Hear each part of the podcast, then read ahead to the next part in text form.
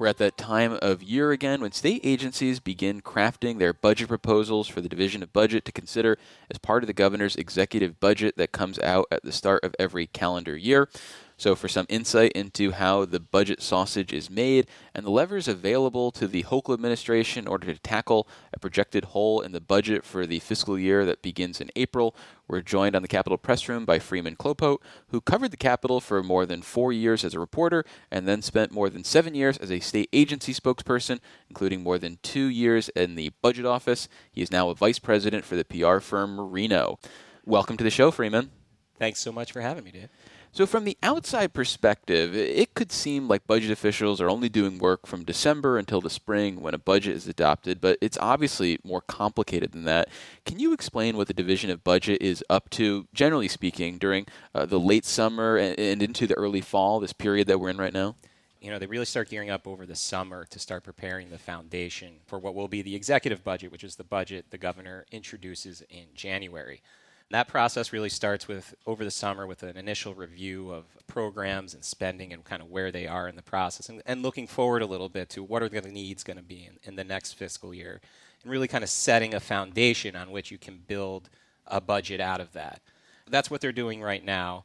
And as they work through the fall, that work definitely intensifies. They're going to work hand in hand with the, the governor's office, her counsel's office in particular, and her policy team, as they're crafting the state of the state. They're going to work closely with the Division of Budget so that when she gives her state of the state speech in the beginning of January, she doesn't blow a hole in her budget that she has to introduce two weeks later with her proposals. So they really do them in tandem. That's kind of the process that you're beginning now and really intensifies as you get into November, December. That's when it really heats up and the decisions are getting made.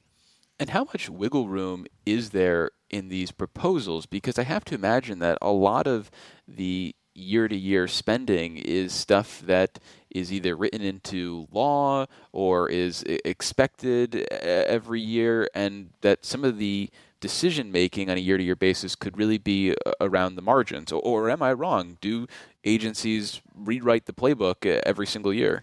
They're definitely not rewriting the playbook every year. They're they're working off of kind of where they were the previous year. And what will happen is this fall we'll see divisions send out what's called the call letter, mm-hmm. which is a letter from the budget director to all the agencies formally requesting their budget proposals. And in that letter, the Division of Budget will give some direction. In the previous administration, in the Cuomo administration, every year it was a budget request that had to be flat, zero percent increases year over year. The Hochul administration allowed for some growth. Last year, I think it was about one percent. But we'll see what they do this year. And that's one way they can start tackling the deficit. Because if you think about the deficit, what it's really based on are projections going forward. What do you think revenue is going to be? What do you think spending is going to be? And there's automatic assumptions built into those projections as to how much spending is going to increase.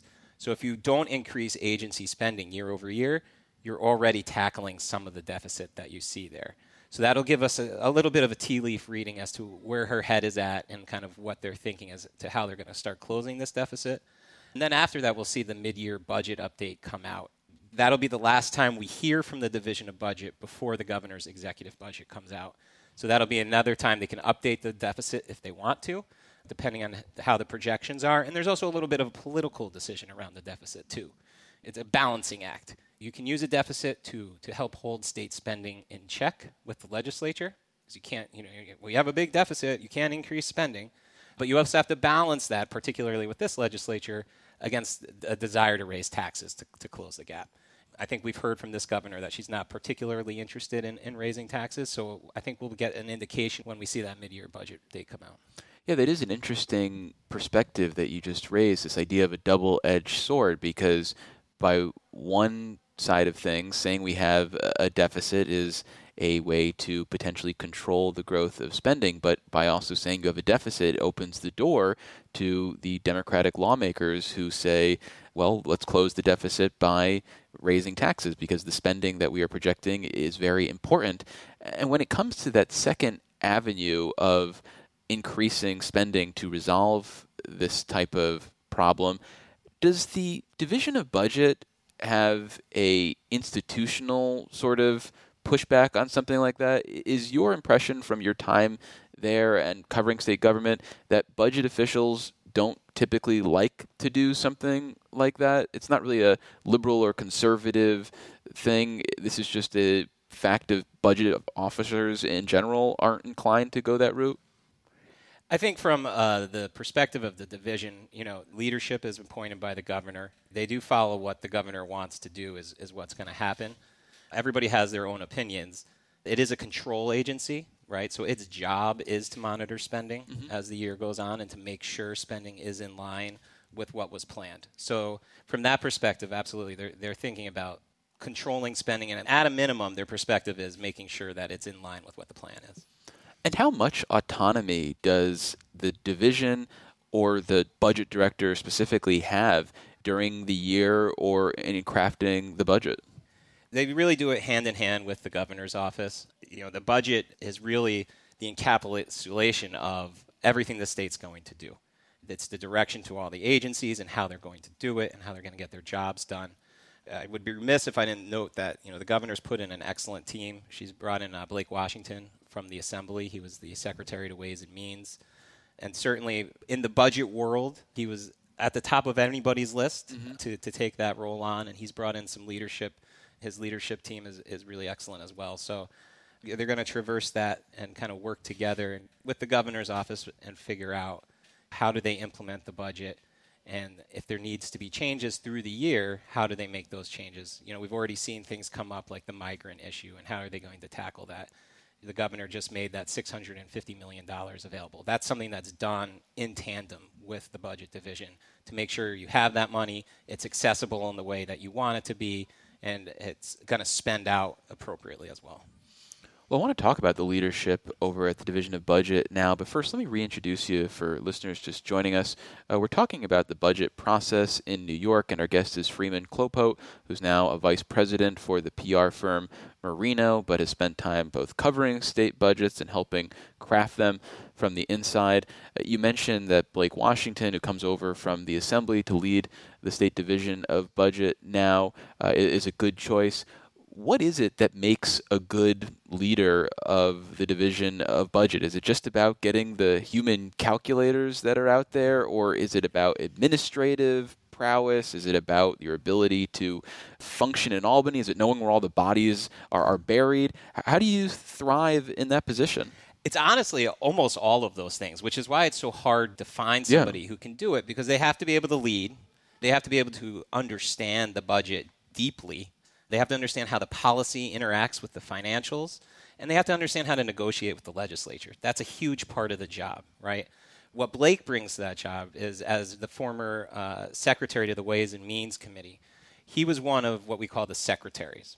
And so the way budget negotiations work, right, is you have all these tables, these negotiating tables. You have lower-level staff at D O B and in the legislature negotiating at these tables. When they hit an impasse, it percolates up, mm-hmm. right? And then you ha- it goes up and up, and it gets to the, what's called the secretary's table, which is the Secretary of Ways and Means, the Senate Finance Director, and the State Budget Director. And they're making a lot of decisions there. If they hit an impasse, it goes up to the governor, the Assembly Speaker, or the Senate Majority Leader. But they make a lot of decisions at that table among themselves with direction, but certainly a lot of decisions. So he's been at that table for years, and he knows what levers need to be pulled to to negotiate a budget to its conclusion, which is really the hardest part, right? You get into those final weeks of negotiations. Everything you've done up until then, everything you've said, how have you maneuvered this through the legislature? And then it's about closing that deal. Having somebody who has experience closing the deal, closing down the tables, is a huge step ahead. A lot of this work that we're talking about is stuff that happens behind the scenes, whether it's the negotiating, which is done behind closed doors, or it's these uh, requests for budgets and the proposals that the agencies submit to the Division of Budget. Is that the right way to craft the budget? Could there be more openness and transparency, at least in these uh, early stages? There's always an opportunity for more transparency. You know, it is. It I would say from you know having been in there, it is hard uh, to to do everything out in the open. In that, like you have, you already have so many interests bearing down on you, right? Every interest group in the state is bearing down on the Division of Budget, trying to influence outcomes, um, and so if you open it all up, then everybody can see, and they see all the sausage making. It gets very complicated as you're trying to make decisions. People are getting pushed on and pulled. And so the, to some extent, especially when you're working on like the executive budget, uh, it, it would be very difficult to kind of, I think, bring it together. And and then it's, you know, when you when you produce it, it's a very transparent document. It's got all the spending tables. You've got, you know, a full understanding of what the agency's budgets are. Could the process from there, when you start negotiating with the legislature, be more open? I think absolutely. I think there's room to open that up a little bit more and, and give people kind of a pathway into kind of where the process is, at least. A lot of times it gets to the last couple of weeks and it almost goes silent, right? And you don't know where they are. Maybe somebody comes out of a, a meeting and says, you know, the speaker says one little thing and it gives you a little pe- speck of news and pushes things in a certain direction. The public doesn't have a line of sight into kind of where they are at any given moment. And maybe there could be more transparency built into into that process. Well, what about, say, in the requests that are made to the Division of Budget? For example, should agencies and their preliminary budget proposals, their ideas, be made public? Should we get some sort of insight into what they're proposing? Because what we end up seeing is just what the governor has in mind for the agencies, which might be different than what the quote-unquote civil servants are envisioning. That's true. Uh, you could definitely open that up. I mean, I, I think that is a possibility for some further transparency. Uh, uh, absolutely.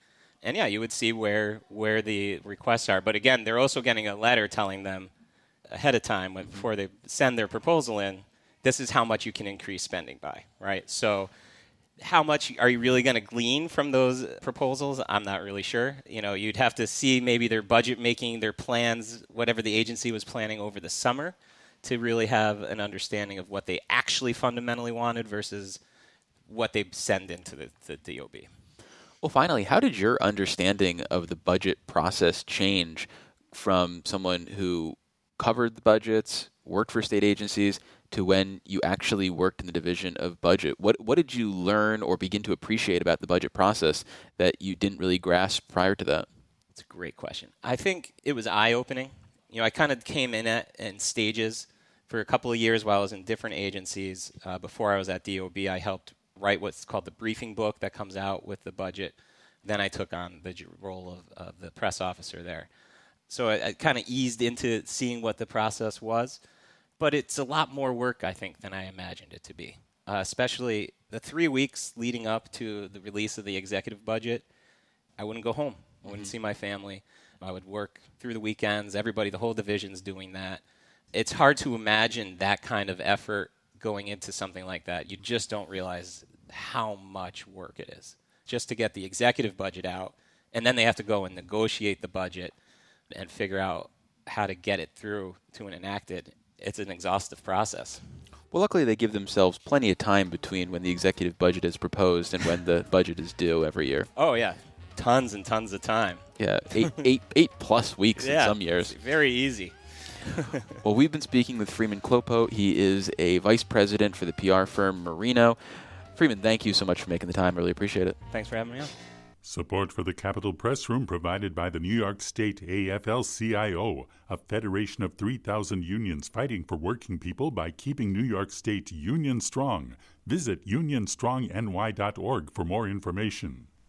Join us again for Capitol Press Room, a production of W C N Y Connected, Syracuse.